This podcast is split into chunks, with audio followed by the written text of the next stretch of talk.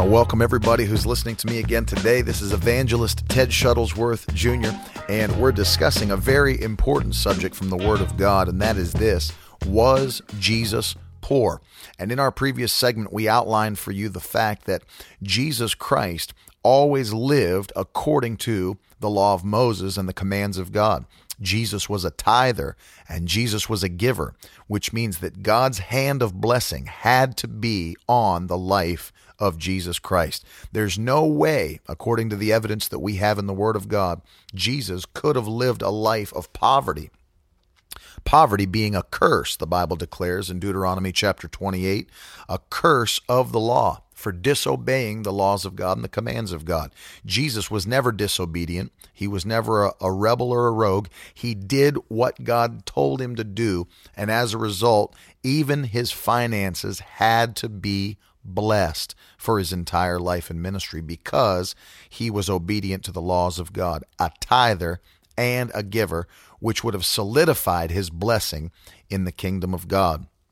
But you know, there's many people that don't believe that Jesus had the resources that he needed. There's people that don't believe that he had wealth. Many people teach that Jesus was poor. And some people say, well, why is that even important? Don't we just need to understand that he's a savior of our soul and, you know, that we can now go to heaven because he erased our sins on the cross? That is important. And that is his primary, uh, that was his primary goal in sacrificing himself on the cross. But we need to understand every aspect of Jesus' life is important. Jesus' life was the will of God on the earth. That's found in Hebrews chapter 1 and verse 3. That principle means everything you can see in the life of Jesus should be seen in the life of the everyday believer. And the reason that it's vital to understand Jesus was not poor, but that he had resources and he had wealth is because he's our example.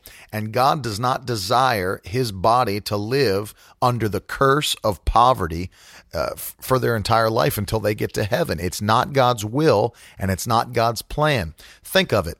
If you try to do what God's called you to do and you don't have the resources and you don't have the wealth to do it, you will live frustrated for the rest of your life, having a call, having a purpose, and not being able to accomplish your purpose on the earth because you don't have the resources. That's not God's plan. There's a harvest of souls to be reaped, and it costs money to reap the harvest. If Jesus said that God is willing that none should perish, but that all should come to repentance, let me tell you something. It costs money to bring in a harvest of souls into the kingdom of God. It's not free. And in order to accomplish our purpose on the earth, we have got to have the wealth and the resources to do it. The danger with believing that Jesus was poor is that if he's our example, then it's all right for us to be poor. But see, it's not okay because poverty is a curse and it is something that comes from disobedience to the commands and the laws of God. And so we need to understand that it's that that false information that the devil would like to propagate through the body of Christ, that Jesus was just some pauper walking around the earth in torn garments, uh, not being able to do what God called them to do. It's a fallacy that hinders our ability to move forward in our purpose and in our call. And I want to move a little bit further today and talk to you about some of the main arguments that people use to talk about the poverty of Jesus Christ. And one of the main verses of Scripture, I'm sure you've heard people that believe Jesus is poor. Uh, one of the main verses they use uh, to back up their theory is found in Luke chapter 9, verses 57 through 62. And they always say, well, you know, if Jesus had money, then how come Jesus was homeless? Because Jesus said that, you know, foxes have holes and birds have nests, but the Son of Man has nowhere to lay his head. And they try to teach that Jesus was homeless because he was impoverished. And because of that scripture that they take out of context, this is their belief system. Let me read to you the scripture that they use, Luke 9, and I'm going to read a, a few more scriptures with it in that same context, in that same uh, section of scripture, verses 57 through 62. The Bible says in the New American Standard, which is the most accurate English translation that's ever been made, it says, As they were going along the road, someone said to Jesus, I will follow you wherever you go. And Jesus said to him, The foxes have holes, and the birds of the air have nests, but the Son of Man has nowhere to lay his head. And he said to another, Follow me. But he said, Lord, permit me first to go and bury my own father. And he said to him, Allow the dead to bury their own dead. But as for you, go and proclaim everywhere the kingdom of God.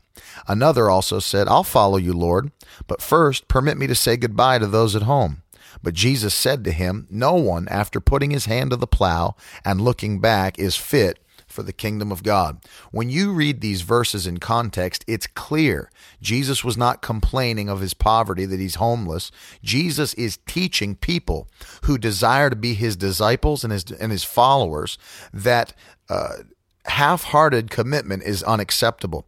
That if you're going to be a disciple of Christ, if you're going to follow in the kingdom of God, that you have got to be fully dedicated and committed to the kingdom. You've got to be willing to go where you're called to go. You've got to be willing to place your call to Christ even above natural relationships in this world.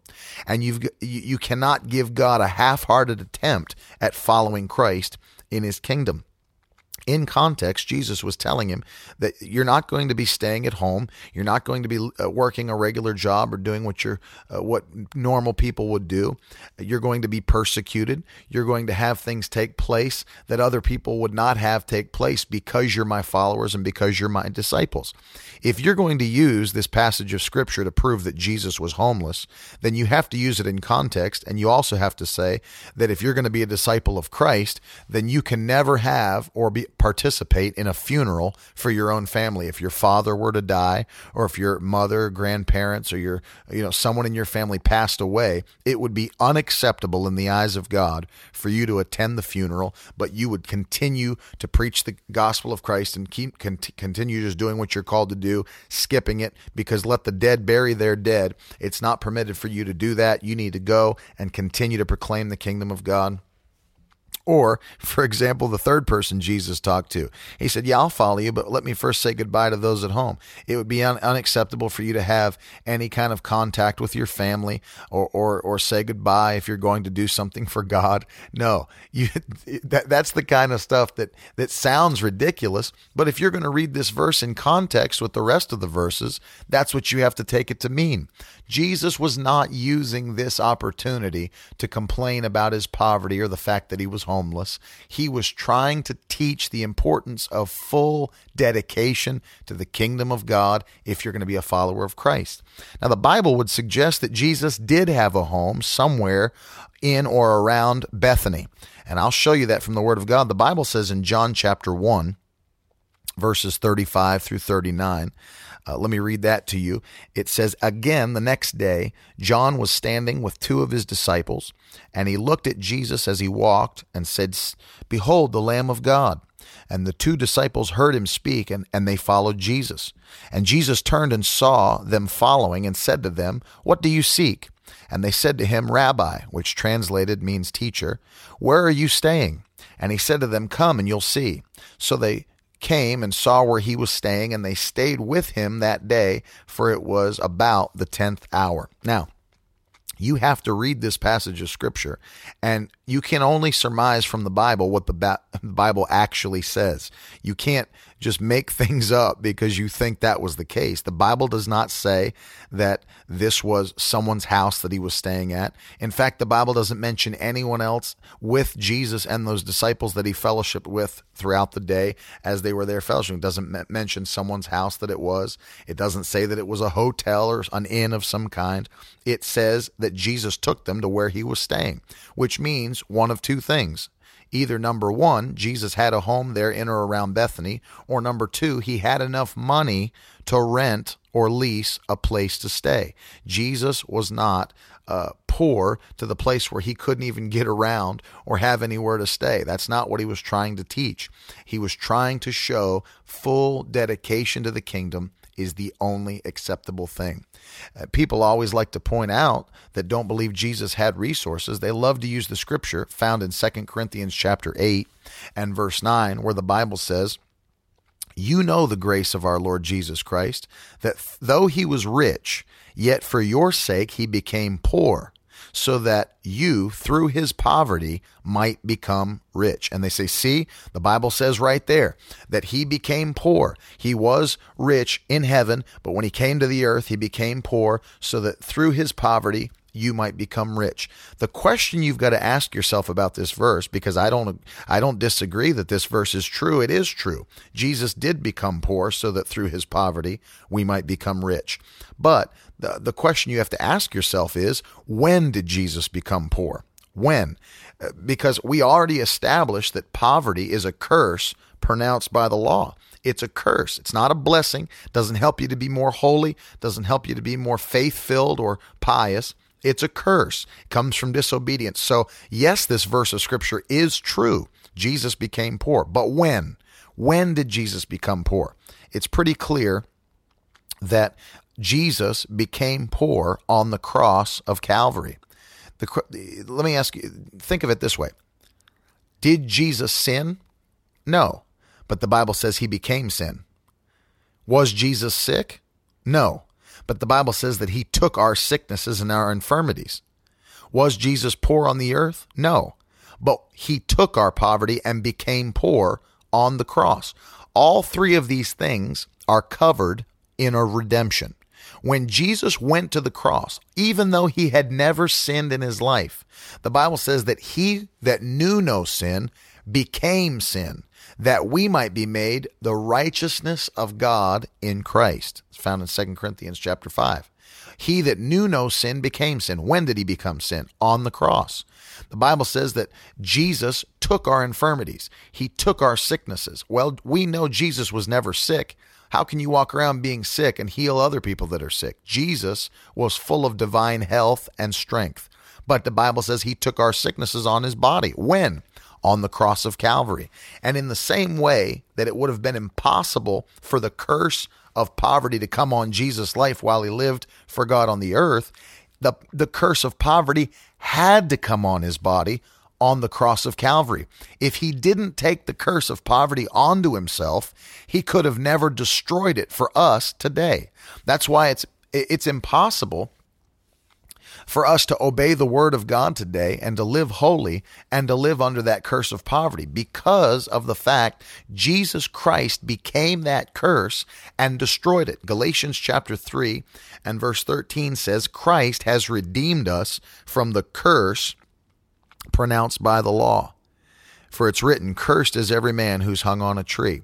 And so we have to realize Jesus did become poor on the cross of Calvary. And when he became poor, took, taking that curse onto his body, he did so so that we could become wealthy and rich. I want to just interject this because some people don't even they look at this scripture and they even miss it. And they say well you know that means that uh, you know jesus became spiritually poor uh, and so that you can become spiritually rich. I mean they spiritualize this entire verse of scripture. It does not mean that. If you look up this word in the greek language the word that you might become rich. The word rich is the Greek word pluteo, and it means to be rich with natural physical riches. It has nothing to do with spiritual riches, has everything to do with natural wealth, and it has to do with resources on the earth. Jesus took the curse of poverty, financial poverty, onto himself on the cross and destroyed it by giving his life as a ransom for us. He did that so that we could become naturally wealthy and have the resources we need so that we could accomplish our purpose and call on the earth. Jesus did not live poor, neither should we live poor. It is a curse that is not for the people of God. Jesus died so that we could be free from sin, free from sickness, and free from the curse of poverty. We're going to continue on in the next segment, giving you more proof from the Word of God that Jesus was not poor, but he lived in the blessing of heaven. I'll be back soon.